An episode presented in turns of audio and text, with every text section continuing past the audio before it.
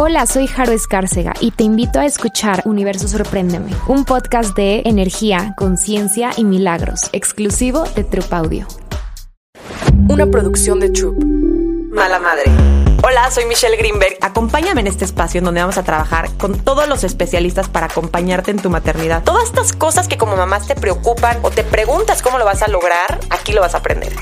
Mala Madre. Hola, bienvenidos a un episodio más de Mala Madre. Hoy tengo una invitada muy especial porque vamos a hablar de em, la salud mental materna. Es Fer Escalera y ella es especialista, psicóloga, en tratar estos temas que como mamás muchas veces no se habla y que gracias a Dios hoy en día se empieza a hablar un poco más, pero sale esta duda social de ¿nos quejamos más o nos exigimos más? ¿Qué, ¿Qué pasa, Fer? ¿Qué pasa hoy en día? Bienvenida. Hola, Mitch. Gracias por tu espacio. Hoy en día las mujeres nos estamos volteando a ver, estamos buscando nuestra esencia, estamos queriendo tener respuestas de quiénes somos, de dónde venimos, de, de toda esta formación de personalidad, de, de, que se nos fue dando a través de nuestra infancia. Queremos encontrar respuestas de, de hasta dónde podemos llegar, cuáles son nuestras metas personales y evidentemente en el camino muchas mujeres nos convertimos en mamás, entonces viene como este desajuste emocional que a veces vivimos por la maternidad misma, pero con este cúmulo de preguntas que, que ahora cargamos o que ahora más bien eh, soltamos las mujeres cuando nos volvemos mamás. Entonces, pues posiblemente no es que nos quejemos más, pero yo creo que, que es esta hambre de, de encontrar realmente la esencia de la mujer, no solamente a través de ser mamá. Como que socialmente antes, hoy en día ya no, no sé si porque ya no alcanza con un solo ingreso en las familias, no sé si porque las mujeres descubrimos que tenemos un cerebro que nos gusta explotar uh -huh. y trabajar y crecer y aparte, como dices, o sea, no es que ser mamá no sea suficiente, ser mamá es un trabajar y es algo increíble y 100% y siempre lo digo, la familia es el proyecto de vida más grande que tenemos porque es como lo que dejamos siempre, ¿no? Uh -huh. Y nuestros hijos, pues al final de cuentas, eh, van a crecer y queremos que sean muchas de las cosas. Pero sin entrar en ese tema, ¿se volvió un mundo en donde ser mamá no es suficiente? ¿O se volvió un mundo en donde socialmente ya ser mamá no es suficiente? ¿O se volvió un mundo en donde como mujeres queremos algo más? ¿Qué, es, qué, qué está pasando? Yo creo que sí, evidentemente, eh, como decías, se vuelve más caro tener hijos de alguna u otra forma a nivel, a nivel económico, pero yo creo que la respuesta no solamente es la carga económica que pueden venir a darnos los hijos. Eh, evidentemente, creo que que ser mamá es, como bien dices, un rol mágico en muchísimos aspectos para quienes deseaban la maternidad. O sea, okay. las mujeres que, que deciden ser mamás de tiempo completo, creo que es una chamba inmensa y también es una responsabilidad personal querer dedicar tu vida a eso y está increíble si así lo quieres. Pero como en esto que te decía al principio, de todas estas preguntas y todas estas respuestas que queremos darnos a nosotras respecto a la maternidad, creo que no se vuelve como esa meta que en algún momento cuando éramos niñas nos ponían. Cuando seas mamá vas a estar siempre acompañada, vas a ser feliz, vas a encontrar esa felicidad inmensa. Y sí, la puedes encontrar, pero muchas mujeres, y, me incluyo, nos convertimos en mamás, sentimos esa felicidad increíble, pero como que decíamos, me falta un paso más para, para sentirme completa en todo lo que quiero ser. Entonces, pues mu mucho de esta situación que pasa ahora en la maternidad es que no es que las mujeres que sean solo mamás, o sea, bueno, me refiero uh -huh. a que solamente lleven la maternidad eh, como rol, sean menos o estén, o estén, o se quejen menos, sino que hay muchas otras mujeres que necesitan salir a buscar eso que antes no se buscaba, que era como la parte profesional o, o, o cumplir también otros sueños, ¿no? Que te, que te, que hagan como la totalidad de, sí, de deportivos, de ejercicio, de no sé, de bienestar, de de amigas, de, de muchas cosas que, que muchas veces me dicen es que Fer no tengo tiempo o sea, ¿cómo le hacen? No tengo uh -huh. tiempo para tener una amiga, para irme a tomar un café, para hacer ejercicio. Y yo creo que mucho de eso también viene de de la desvalidación que nos vamos dando una vez que somos mamás.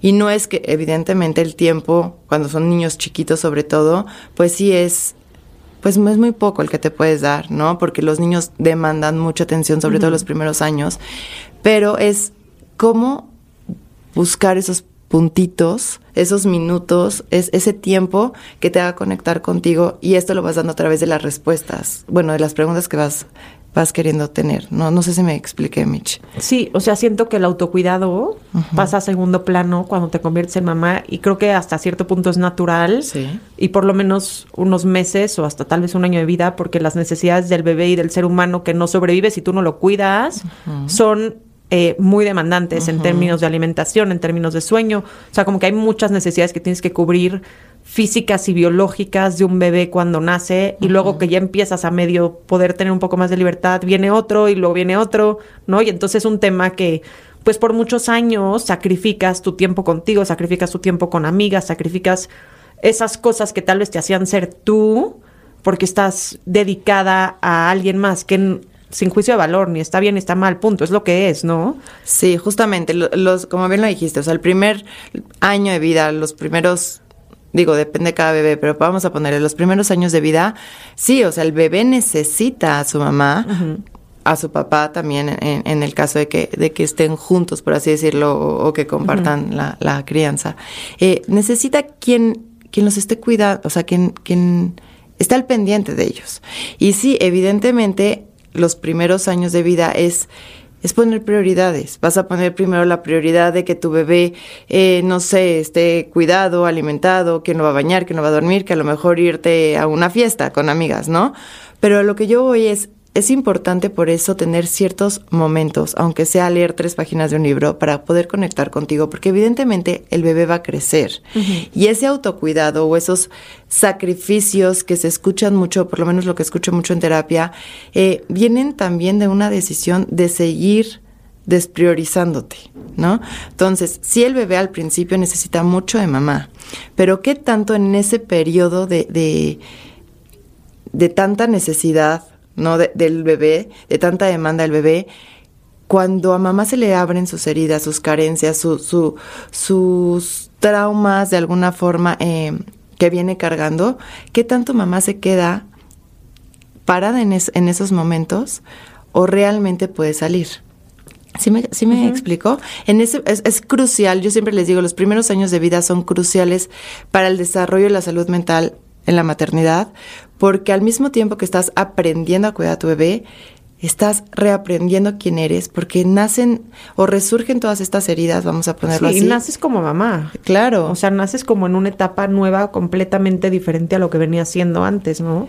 Y aunque te prepares, y sientas que estás lista, los cambios hormonales, los cambios físicos, o sea, hay mil cambios que están pasando todo el tiempo. mismo- Yo digo que cuando nace un bebé nuevo, estás como en una nube del recién nacido. O sea, yo tengo una amiga que acaba de tener un bebé, le digo, es que estás, toda- sigues en la nube, me dijo, sí, es como un, siento, o sea, yo me acuerdo por lo menos de mi periodo como que estaba como en una nube donde medio que sabes, medio que es día, medio que sabes que medio es noche y estás todo el tiempo como en, así como en un espacio nublado donde dices, o sea, ¿qué pasa, no? Pero digo, normal, estás con las hormonas, o sea, es un tema, yo creo que es natural y de repente, pues sí, empiezan a crecer y empiezan a tener estos ratitos y la verdad te voy a decir que yo siempre me iba a hacer ejercicio, o sea, a partir de que podía por la cesárea, me iba y esa hora nadie me la quita, ¿me entiendes? Y es algo que me encanta, o sea, Claro, pero muchas mamás, al momento de convertirse en, en madres, bueno, muchas mujeres al convertirse en madres, no harían eso a lo mejor, Mitch, porque depende de sus heridas, su culpa, su presión social, sus creencias. Pero no crees que siempre me iba sin culpa, ¿eh? O sea,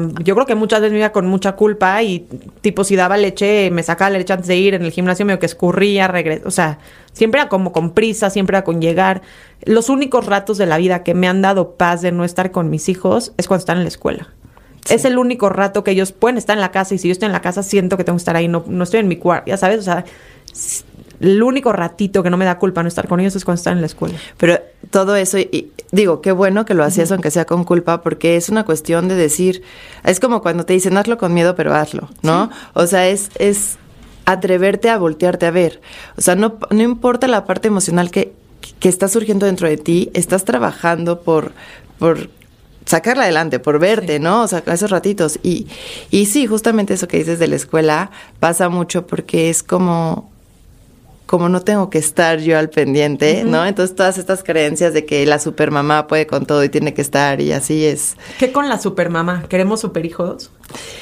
Pues yo creo que una supermamá sí, sí busca superhijos porque cuando los hijos traen, pues, no sé, eh, a lo, mejor algún retraso en su desarrollo, ¿no? O sea, que no gaten a los ocho meses, como dice By the Book y, y, todas esas cosas, lo empiezan a tomar a nivel personal. Entonces, hay muchas mujeres que, que se premian a nivel de autoestima porque vienen carentes de muchas cosas a través de sus hijos. Entonces son estas mujeres que necesitan totalmente el reconocimiento de mi hijo ya gateó, ya caminó, come perfecto, ya habla no sé cuántos idiomas, va a las clases de no sé dónde. Y entonces son mamás que necesitan mucho del reconocimiento carente personal a través de los hijos. Entonces, cuando un hijo no tiene las, no va como by the book y no, y no, y no va cumpliendo como las necesidades también sociales que se van requiriendo, mamá empieza como a ponerse muy nerviosa con ella, empieza a sentir que fracasa,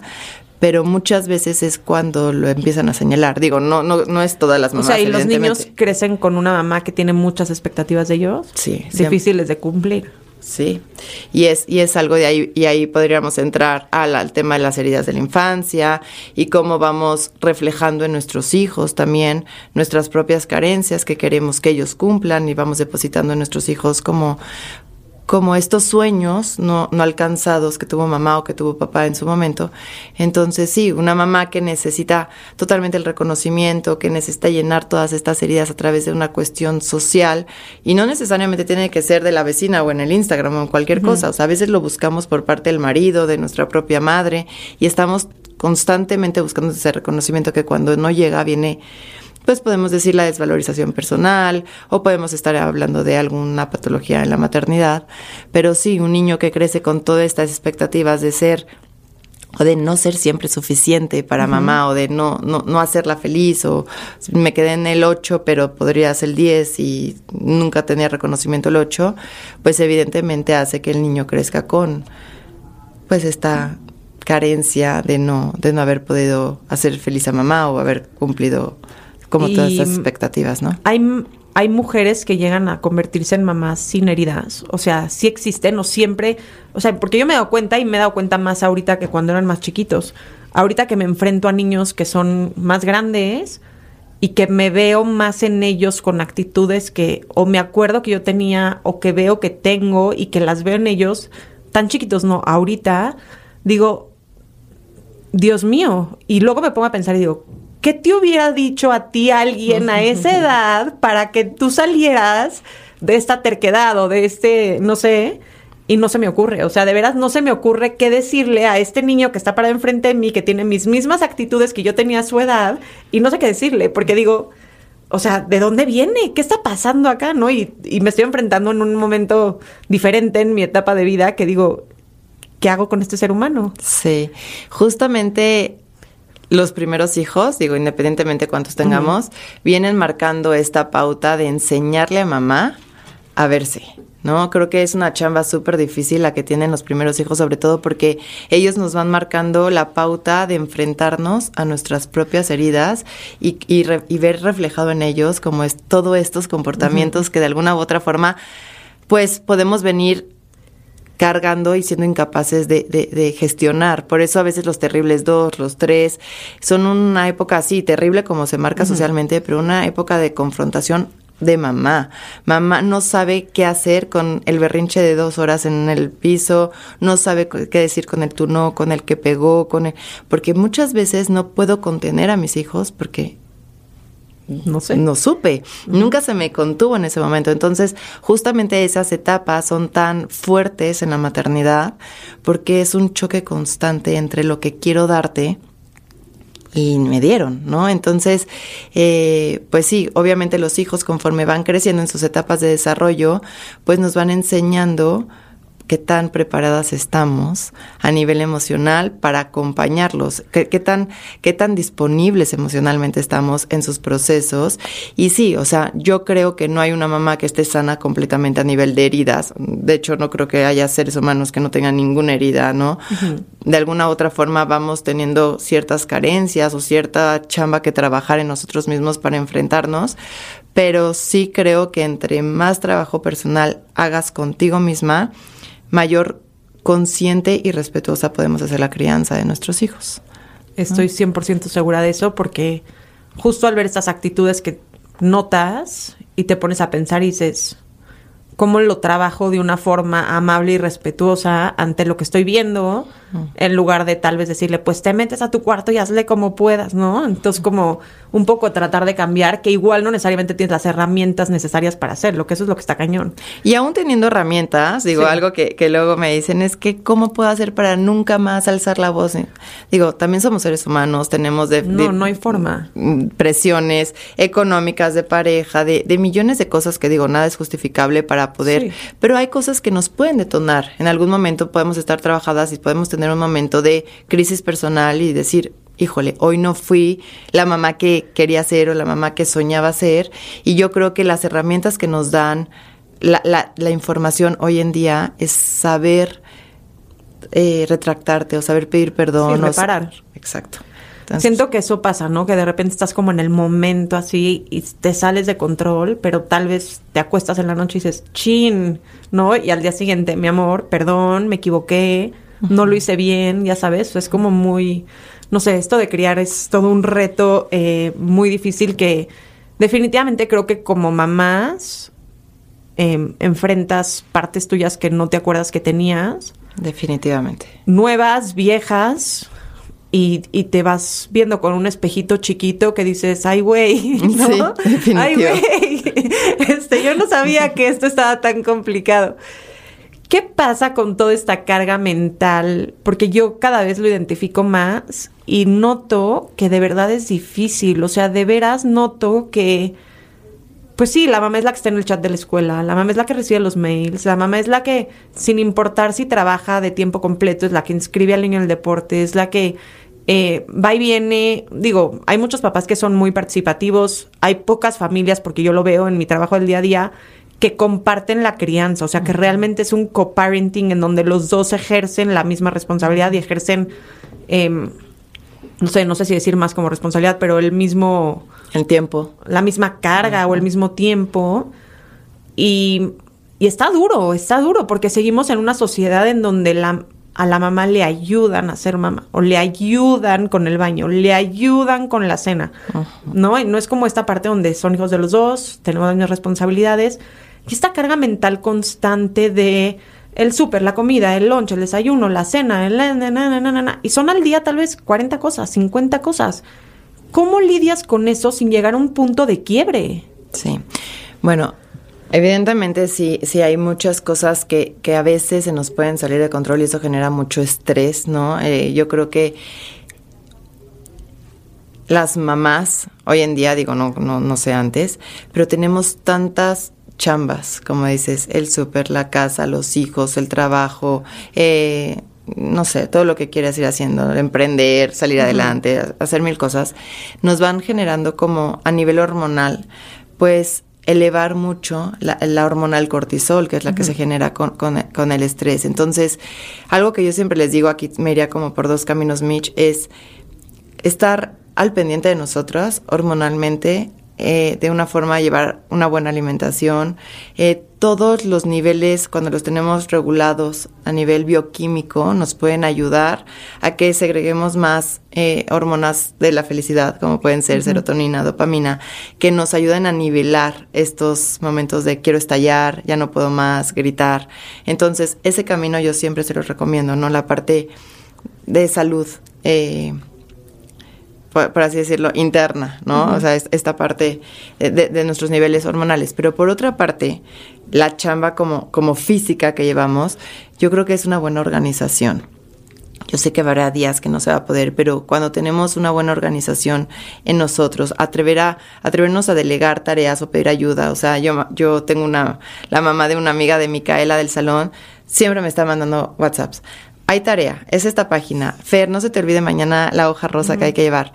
Entonces, digo, de verdad se lo agradezco infinitamente y, y es parte como del decir, ok, hay veces que no puedo estar enfocada, como a lo mejor la mamá que, que tiene tiempo de hacer maquetas, de ir a la papelería, de hacer cosas, en mi vida no se, no se permite. Entonces, parte de, de no estallar y de poder eh, tener como esta regulación emocional en el día a día, yo creo que es delegar tareas, tener prioridades, tener tu calendario, como tener esta parte como organización, de organización pues contigo y con las diferentes chambas que vas a tener, porque luego no solamente es un hijo, No, es dos sí. o tres y entonces es el fútbol, la tarea de uno, y entonces para no caer como en me vuelvo loca, como los mensajes que luego mandan es, pues yo les aconsejaría tener una muy buena organización. ¿Terminas resintiéndolo en la pareja? La maternidad, Pues la carga mental de la maternidad. No sé si la maternidad como tal, porque al final tal vez es algo que tú elegiste, sí, pero tal vez como toda esta parte de la carga. Digo, la maternidad puede ser que sí, eso no me lo había preguntado, pero Sí, pero me- me- mm, creo que entendí como terminas resintiendo en tu pareja que tú tengas toda esta carga mental y toda esta chamba. Eh, por y toda esta culpa de salir y todo este, toda esta sensación constante de que pues tal vez no eres suficiente, o sea, no te das abasto, no, no tienes tiempo para ti, no, no es tanto que pues tal vez llega un momento donde lo resientes con tu pareja y Sí. dices, a ver, mano, ponte las pilas. Sí.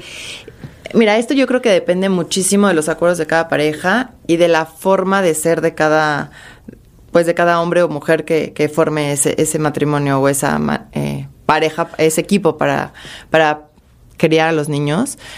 Sí creo que, que hay una cuestión de, de tanta carga, de, de- tanto estrés a nivel emocional, que sí nos acabamos entrando en una crisis de pareja por la por la sensación de soledad que a veces se vive en este en este rol, ¿no? Por eso empecé diciendo los acuerdos de cada pareja porque cuando no están bien establecidos, las expectativas o lo que esperas realmente del otro como padre o de la otra como madre es de lo que va decepcionando o, o quebrando mucho la, la relación de pareja. Y que a veces es solo falta de comunicación, porque Sí. tal vez si tú llegas con tu pareja y le dices, oye, pues sí, ayúdame, o sea, porque pues sí, ayúdame, ¿no? O oye, hazte responsable, también son tus hijos. Sí, o, o la falta, como también como decías, o sea, la comunicación. Justamente, eh, así contándoles ayer, yo salí a cenar con las mamás del salón y, y Valentina, la chiquita, lloraba y lloraba y me dice, es que te voy a extrañar.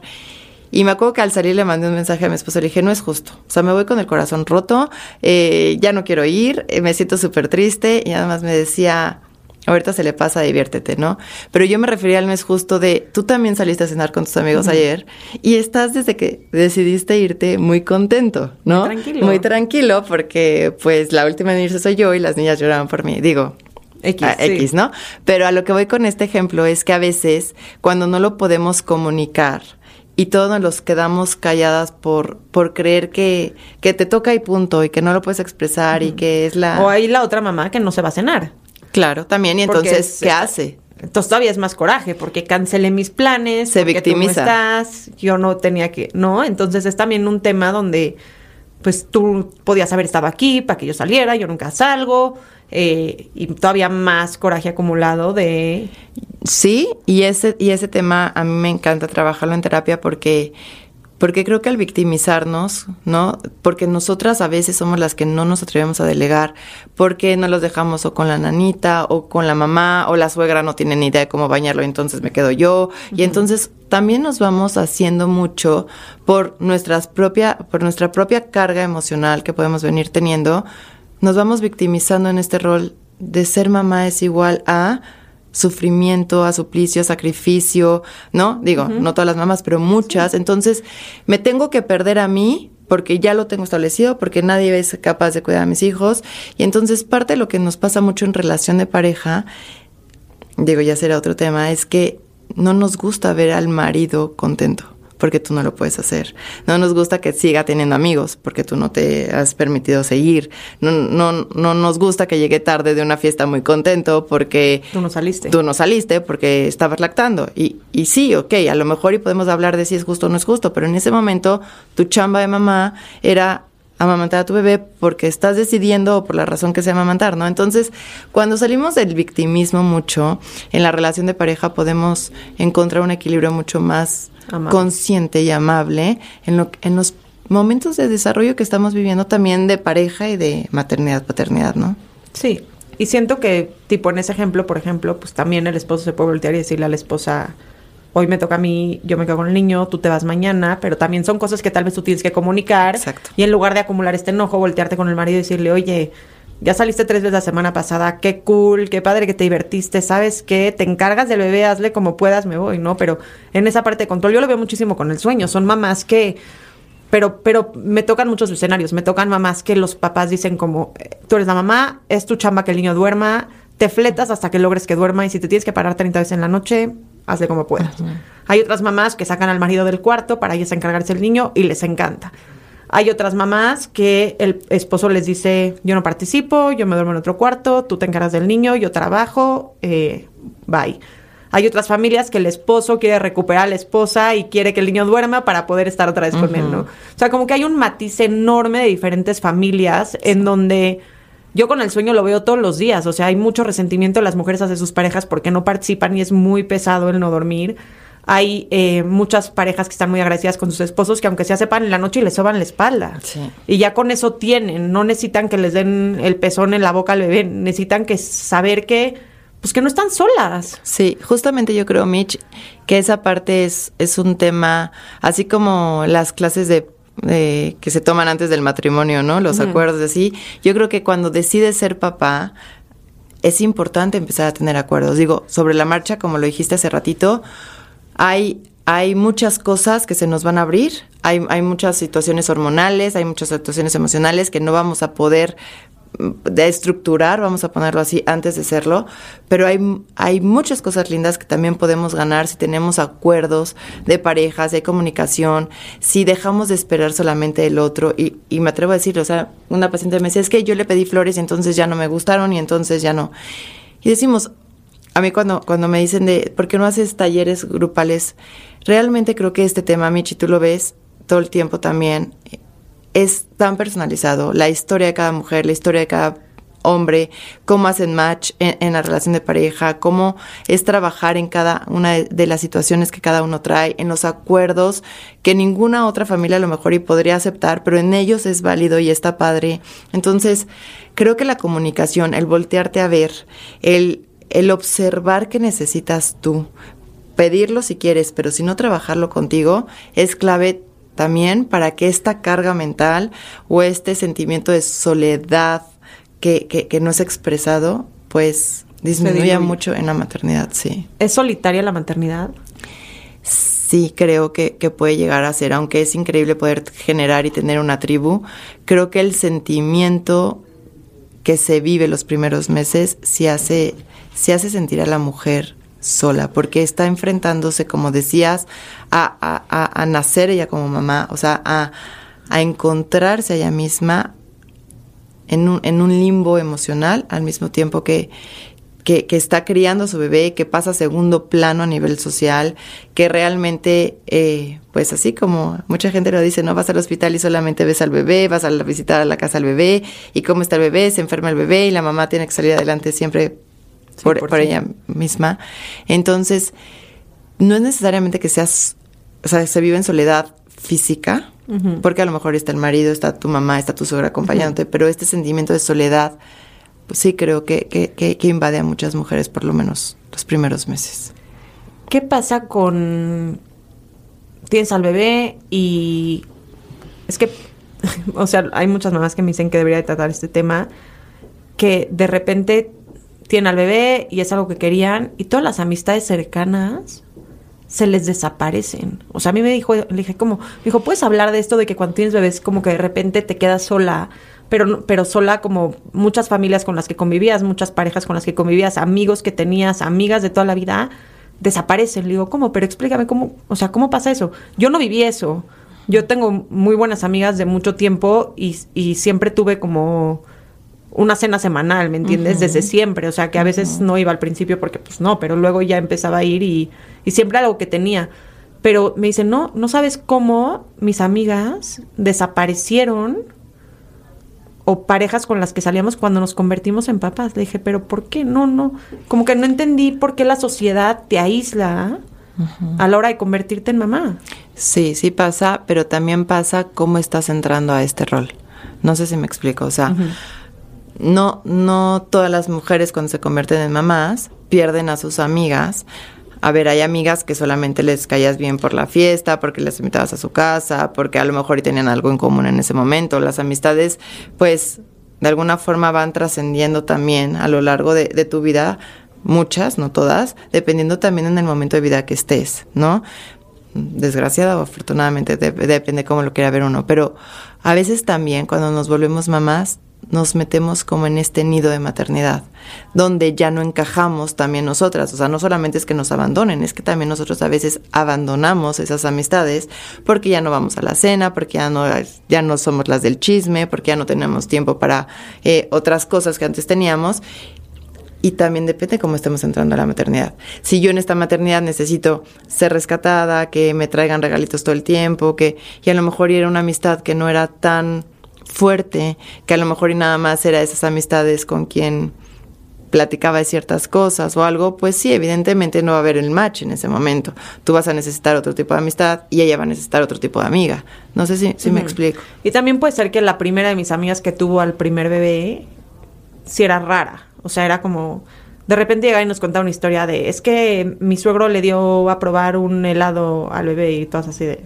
Y o sea, ¿y qué te importa? Digo, no pasa nada, es de lado, ya sabes. Y ya cuando entras en eso dices, no manches, ¿cómo se atrevió? Ajá, sí, sí, sí. Pero en ese momento era como, ¿y qué te importa? O sea, ahí... Estás en momentos diferentes. Estás en momentos diferentes. No, entonces eso también influye mucho. Y como te decía, también cómo vives la maternidad. Si tú eres una mamá que ya no volvió a salir en la noche porque siempre tienes que dormir a los bebés, o ya no vas a casa de tu amiga que vive en Polanco y tú vives en el Pedregal, digo, hablando de la Ciudad de México, que nos escuche.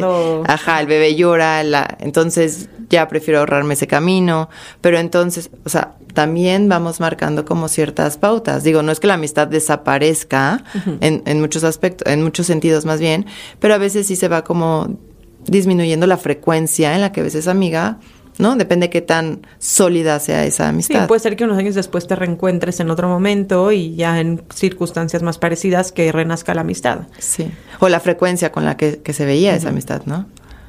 ¿Qué pasa em, a nivel emocional cuando te conviertes en mamá con estos baby blues? Porque, como dicen, hay, o sea, de repente dicen como muy romantizado el tema de nace el bebé, lo ves y es amor instantáneo y sientes como este amor que no. Pero hay mamás que no. No. Hay mamás que no y que no sienten ese vínculo, eh, esa cercanía, ese amor instantáneo por el bebé. Y desde ahí se sienten mal las mamás. Sí. Yo creo que este es el cuento de de Disney que, que, nos pintaron de alguna otra forma, digo, no hablando de maternidad, pero es como cuando, y vivieron felices para siempre y el matrimonio y siempre bonitas y ellos muy caballerosos. Digo, sería algo ideal, pero creo que lo mismo nos pasa en la maternidad, ¿no? Como que ves a tu bebé y no sientes eso que se te contó que siempre tenías que sentir y entonces automáticamente, o por lo menos en la gente que llega a contarme es, no lo quiero, todo lo que reflejé en el embarazo que a lo mejor y no fue deseado, lo estoy sintiendo ahorita, eh, no voy a hacer conexión con mi bebé, eh, no sé, muchas cosas como que sintió ese rechazo, o sea, ya lo ven como cosas como sí, muy marcadores de por vida. Sí, entonces sí, sí, sí creo que mucho parte como de este ideal que se le ha puesto a la maternidad, pero me preguntaba sobre los baby blues que empiezan a través de ahí. Pues no sé, o sea, hay mamás que tal vez empiezan, digo, siento que es un tema hormonal, no sé, dinos como los baby blues. Ah. Y me gustaría tocar un poco el tema de esta depresión postparto que también te da culpa, o sea, te da culpa sentirte mal, te da culpa no estar bien, te da culpa sentirte triste, te da culpa llorar por todo. Eh, si te pega la lactancia fácil, pues qué padre, pero si no es otro momento en el que entre comillas sientes un fracaso, ¿no? Entonces son muchas cosas muy rápido al principio que pues algo, algo a veces no te cuadra y, te sientes mal y ese sentir mal te hace cuestionarte si no eres la mamá ideal para este bebé, si no eres buena mamá, si em, no sé qué pasa, o sea, qué pasa ahí como más a nivel emocional que, uff, es cansado. Sí, sí, sí, es muy cansado. Y justamente eso que dices de la culpa, a ver, la culpa es una emoción que, vamos creando a lo largo de nuestra vida, ¿no? O sea, nuestro sistema de creencias nos va inculcando la culpa en diferente forma por nuestra religión, por nuestra sociedad, por nuestro país de origen, por, por muchas cosas vamos generando lo que es la culpa. Pero a todas sí o sí, nace el bebé y te entregan a tu bebé y en la pañalera la culpa, definitivamente, ¿no? De alguna u otra forma lo vamos a experimentar, porque el rol de ser mamá, por lo menos hasta ahorita, venía cargado como esta capa de superhéroe, donde en el momento que o sea, dabas a luz, te ponían tu capa y entonces ya ibas a ser fuerte, valiente, guerrera, no tener sueño, cocinar perfecto, estar para todos tus hijos, ¿no? Entonces, te ibas a llenar de virtudes que sí nos pasan de alguna u otra forma a, las mamás, pero no tenías permiso al, error o, o al pedir ayuda o a no sé, a darte por vencida o a llorar, darte por vencida en algún proceso, llorar, sentir que, que, necesitas voltearte a ver, ¿no? Como que esto no viene con, con, la, con la capa esta de superhéroe. Entonces, ¿qué pasa? A ver, los baby blues es una cuestión de reajuste natural que vivimos las mujeres. No a todas nos pegan de alguna forma con desequilibrio emocional, pero pues es el reajuste natural de todas esas hormonas que se fueron a picos altos para mantener al bebé con vida, tienen que descender y bajar. Entonces, cuando bajan en este reajuste, es el baby blue. Por eso hay días que me puedo sentir muy triste, con cambios de humor aparente, eh, de repente enojada, ¿no? Este, pero sin, sin mayor trascendencia a nivel emocional. O sea, nada más son como momentos o conductas que van pasando por el primer mes. Después de ese mes puede venir la depresión, la ansiedad posparto, la psicosis posparto, trastorno obsesivo compulsivo, eh, muchos, muchas patologías emocionales que se pueden eh, desarrollar o encender por algún, algún chip que, hizo que esto que se encendiera en la maternidad. Y sí, efectivamente puede ser por un mal reajuste hormonal, eh, por una descarga bioquímica, ¿no? Que, que, a veces nuestros neurotransmisores no están funcionando adecuadamente por, por tanto cambio que se vive en la maternidad, o por la, la, la apertura de todas estas heridas o carencias que venimos cargando a nivel emocional. Entonces, sí, la culpa se va a ir dando de diferentes formas, en diferentes procesos en los, en, los pospartos y todo va a ir dependiendo de, en qué momento estás, ¿no? O sea, si, si traes una, eh, un mal reajuste emocional o traes una depresión posparto por, por todas estas expectativas no cumplidas en, tu maternidad. ¿Cuándo dirías como con red flags específicos que ya pasó el baby blue y estás entrando en una depresión posparto, que tal vez es momento de buscar ayuda y decir ok, ya tuve un poquito de mi ajuste, ya entendí, estoy en esta nube del recién nacido, pero esto ya está un poco más allá. Sí, a ver, eh, las más como básicas va a ser el tiempo. O sea, si después de 10 días seguidos yo sigo sintiendo la misma emoción, los mismos pensamientos, sin, sin tantos breaks, vamos a decirlo así, de, de, conectar conmigo, ¿no? Porque en los baby blues te puedes sentir bien hoy, mañana no, pasado sí, así. O sea, cuando ya puede ser una patología emocional en la maternidad, es por lo menos 10 días seguidos que evidentemente van incrementando de alguna u otra forma eh, las ganas de llorar, eh, el enojo constante, la falta de apetito, ganas de dormir todo el día o un insomnio eh, pues que, no te cuesta conciliar el sueño, eh, pensamientos catastróficos con tu vida, con tú y bebé constantemente, como que estos empiezan a ser señales como de revisa, ve a tu ginecólogo, platícale que estás muy ansiosa, que todo el tiempo está checando que tu bebé respire, que todo el tiempo está checando que, que no pase algo. A veces no pasa ni siquiera contigo, bueno, obviamente sea a nivel, a nivel de pensamiento, pero no es contigo tu maternidad hacia el bebé. A veces hay muchas mujeres que empiezan a decirme es que me volví súper celosa, me volví súper controladora con mi marido, todo el tiempo lloro y le reclamo que no me cuida, todo el tiempo reclamo que no está en la casa. Entonces, a veces todas estas señales no pueden estar pasando como a nivel de heridas, de situaciones que, que necesitas trabajar y a veces son no, no enfocadas al bebé, no, no ¿Qué pasa con estas depresiones posparto que no te permiten ni siquiera acercarte a tu bebé, no? Porque hay mamás que no los pueden cargar, o sea, que no pueden estar cerca de los bebés y que pues no es que sientan un rechazo porque no es esa sensación de rechazo, simplemente no pueden, no se están pudiendo hacer cargo del bebé que están teniendo. Sí, sí, sí, hay, ahí hay como otro punto, porque, a ver, si yo no si yo no me quiero hacer responsable de mi bebé, pero lo veo y siento este amor infinito, vamos a ponerlo así, o estas ganas de cargarlo, pero a lo mejor y llora y entonces se lo paso a mi mamá o a la enfermera o a quien esté, podemos estar hablando de depresión. Pero hay muchas mujeres que entran como en esta psicosis posparto, que es un rechazo absoluto al bebé, se niegan a alimentarlo, se niegan a estar ahí para cuidarlo, se autolesionan, vienen pensamientos suicidas, eh, pensamientos de hacerle daño al bebé. Entonces, sí son como etapas ¿no? O sea, es, obviamente esto es como de lo más grave que existe.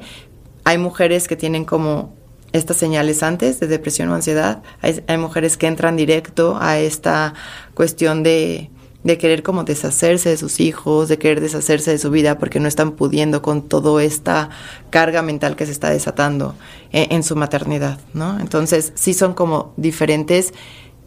Si de verdad rechazas a tu bebé, si no quieres hacerte cargo de él o si realmente te está costando trabajo por, la, por este desajuste emocional que sientes. ¿no? Ok. Y en todos casos, pues buscar ayuda, ¿no? 100%, sí. Y a veces no de la pareja, porque a veces es la que más juzga, ¿no? Porque la expectativa de que ibas a ser mamá, iba a estar padrísimo, y de repente tu pareja ve y dice, híjole. Sí, y, y justamente, qué bueno que dices eso, Mitch, porque algo que me encanta repetirles es, no tienes que tener una maternidad más fea que la de tu amiga, no tienen que estar tus hijos graves porque los de tu prima sí estuvieron en el hospital y los tuyos no, no tienes que vivir el peor situación de tu matrimonio, o sea, hay veces que nos sentimos de la fregada con nosotros mismos, vacías por dentro a nivel emocional y todo socialmente pinta para que esté ok, entonces no nos empieza el tabú, nos sentimos súper culpables, súper malas madres, súper malas mujeres por... Porque tienes todo entre comillas. Sí, entonces, pues para quien nos esté escuchando que, que se pueda sentir así, hay muchos desequilibrios eh, hormonales y bioquímicos que no dependen, no están viendo si tienes súper, si tienes ayuda, si tu marido es buena onda o no, ¿no? O sea, hay veces que, que realmente nos pasan diferentes alteraciones emocionales y no dependen nada que ver con el la situación de vida que estás viviendo. Entonces, es importante siempre atrevernos a pedir ayuda, siempre, siempre, siempre, no minimizar la parte emocional que estamos viviendo porque no por creer que otra la tiene más fuerte o difícil, significa que lo tuyo no es válido, ¿no? O sea, si tú no te haces cargo de ti y crees en tu propio proceso, desequilibrio que estás viviendo, pues va a ser súper complicado salir y evidentemente, como cualquier enfermedad la depresión, la ansiedad por ser una enfermedad mental, realmente es una enfermedad que debemos trabajar y cuidar como si fuera una apendicitis, ¿no? O sea, es, es importante darle la, la, la, atención necesaria para poder, pues, de alguna u otra forma, pues, frenar todo el proceso que puede venirse si no se trata a tiempo. Es durísimo eh, y más reconocerlo, ¿no? Sí. Porque justo esta parte de decir, pero tengo todo, ¿a poco me está pasando a mí? Sí, y eso, eso es algo que, bueno, en lo personal, muchas veces les platico. Cuando yo viví depresión postparto en mi segundo, en mi segundo embarazo, era como, pero es que qué malagradecida eres. O sea, ¿cómo te atreves a quejarte de la, de la maternidad? Tienes todo, estás bendecida, déjaselo a una mujer que no puede embarazarse o, o, algo así. Y, y justamente el, el enfrentarnos a una sociedad que no está preparada para escuchar que, que ser mamá también puedes tener cualquier eh, cuestión emocional. ¿Sabes qué es lo más importante, Fer? No te quiero interrumpir, pero que el que tú tengas algo no quiere decir que quieres menos a tus hijos, no quiere decir que tu hijo es menos deseado, no quiere decir que eh, lo estás criando peor, simplemente es un tema personal, ¿no? Y entonces mucha gente malinterpreta el, no me gusta cómo me veo embarazada, con él no quiero este bebé. Sí. Y, no van ligados. No, y qué bueno que lo dices, porque creo que mucha, no quiero decir mujeres, pero mucha gente muchas veces se siente atacada por eso. Como hoy en día se habla de la maternidad, mujeres que no aguantan, eh, que, que, malagradecidas, este, tienen toda la bendición de ser madres y aparte tienen como, o sea, eh, usan estos espacios para quejarse. No, no, no. O sea, qué bueno que lo dices, no tiene nada que ver con el amor a los hijos en ningún momento. O sea, así estés metida en una psicosis y no hayas querido amamantar o cuidar a tu bebé los primeros días, no significa nada en relación al amor, ni a tu propio deseo de ser madre. Hay mujeres, y, y, me incluyo, digo, no sé cuál fue tu caso, Mitch, que yo deseaba ser mamá con todas las fuerzas de mi alma. O sea, yo me acuerdo que desde bebé, bueno, desde chiquita decía, quiero ser mamá, que me imagino embarazada, quiero, quiero cuidar a mis bebés. Y llegó ese momento, por lo menos la segunda vez, y decía, ¿cómo pude haber deseado algo tanto y sentirme así? ¿No? Sí. O sea, no, y no- peor culpa. Y peor culpa. Sí, porque ¿cómo? O sea, ¿cómo? Es mi sueño de toda la vida, ya lo tengo y no estoy feliz. Sí, entonces pues no tiene, no tiene nada que ver lo que deseabas, tu maternidad. Hay veces que, que pues no podemos controlar, ¿no? Ciertas cosas que nos pueden llegar a pasar. Entonces, Y la expectativa es muy diferente a la realidad a veces, Sí. ¿no? O sea, como que te imaginas a ti caminando con la carriola feliz de la vida, en la calle, con el bebé, y para que pudiste salir a la calle con la carriola y caminar feliz de la vida con el bebé, o sea, las primeras tres horas de la mañana tal vez fueron críticas, ¿me entiendes? Entonces sí, sí.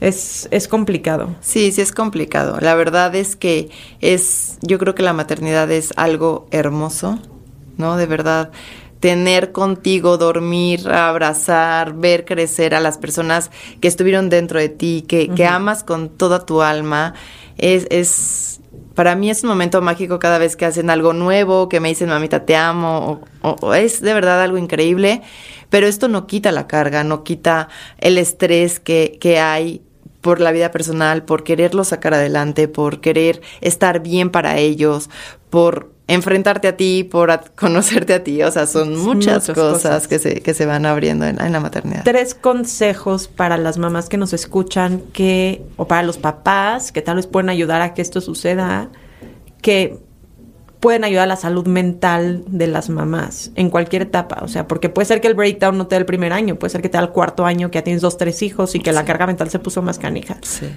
Yo creo que suena fácil el priorizarnos, pero realmente es no perderte. Dentro de la medida posible, no perderte para que, aunque sean cinco minutos al día, conectar con Mitch, con Fer, nos den como este, esta seguridad de saber quiénes somos, ¿no? O sea, es cuidarnos, evidentemente, eh, a, nivel, a nivel físico, comer bien, checar nuestras hormonas, ir al doctor, eh, dormir bien, siento que es como un tabú, porque realmente no es como que dormimos ocho horas, pero por lo menos dentro de la medida, sí permitirnos, ¿no? Buscar esos espacios para, para descansar, para conciliar el sueño, aunque sea eh, espaciado, vamos a ponerlo así. Creo que darnos permiso de, de nutrirnos en todos los aspectos es, es algo que nos va a dar como este balance, por lo menos físico, para poder soportar el estrés emocional o mental que vamos a vivir. Digo, yo les sugeriría terapia o algún proceso donde puedas drenar, expresar todo lo que estés viviendo en la maternidad, todo eso que Sí, como en un espacio seguro, ¿no? Porque, Sí. de nuevo, no necesariamente tu mamá o tu pareja o tu suegra son los ideales para sacar esto que sientes, porque probablemente es de donde más vengan los juicios duros. Exacto. Pero tal vez un espacio Sí, entonces, pues si, si, si tuviera que dar tips es el, eh, pues, tener una organización, ¿no? Eh, eh, de tu día a día para que no caigas como en esta crisis de, híjole, ya, ya no supe. no supe qué pasó. Eh, Atenté contra tu organización con el horario del podcast. lo tengo que aceptar. Pero lo recuperamos. sí. Este, El segundo. El segundo, de alguna forma, pues, pues saber que, que para poder llevar el, el timón del barco, ¿no? de, de la maternidad y poder guiar a nuestros hijos, tenemos que, pues, estar sanas de alguna forma. Y sanas no me refiero a que no tengamos gripa, sino de nutrirnos, de, de, de ver por nosotras, de atender nuestras necesidades básicas. Yo creo que cuando mamá pierdes todas tus necesidades básicas, de alguna u otra forma automáticamente entras en caos y no tienes como esta paciencia, ni estas ganas, ni, ni estás contenta, ni te sientes bien físicamente para poder cuidar a tus hijos, ¿no? Y, y pues la tercera, evidentemente, a ten- tener estos espacios para poder drenar y sanar también al mismo tiempo parte de tu, de tu vida y, y- y sentirte mejor contigo misma, ¿no? Conocerte. Y reparar para tal vez no repetir. sí, ¿no? Sí. Que eso creo que es importante. Sí. Sí, sí viviste algo que no te gustó,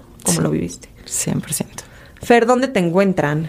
Me encuentran en Instagram caminando.juntasmx. Ahí pueden encontrar talleres y agendar sesión personal, si, si así lo quieren.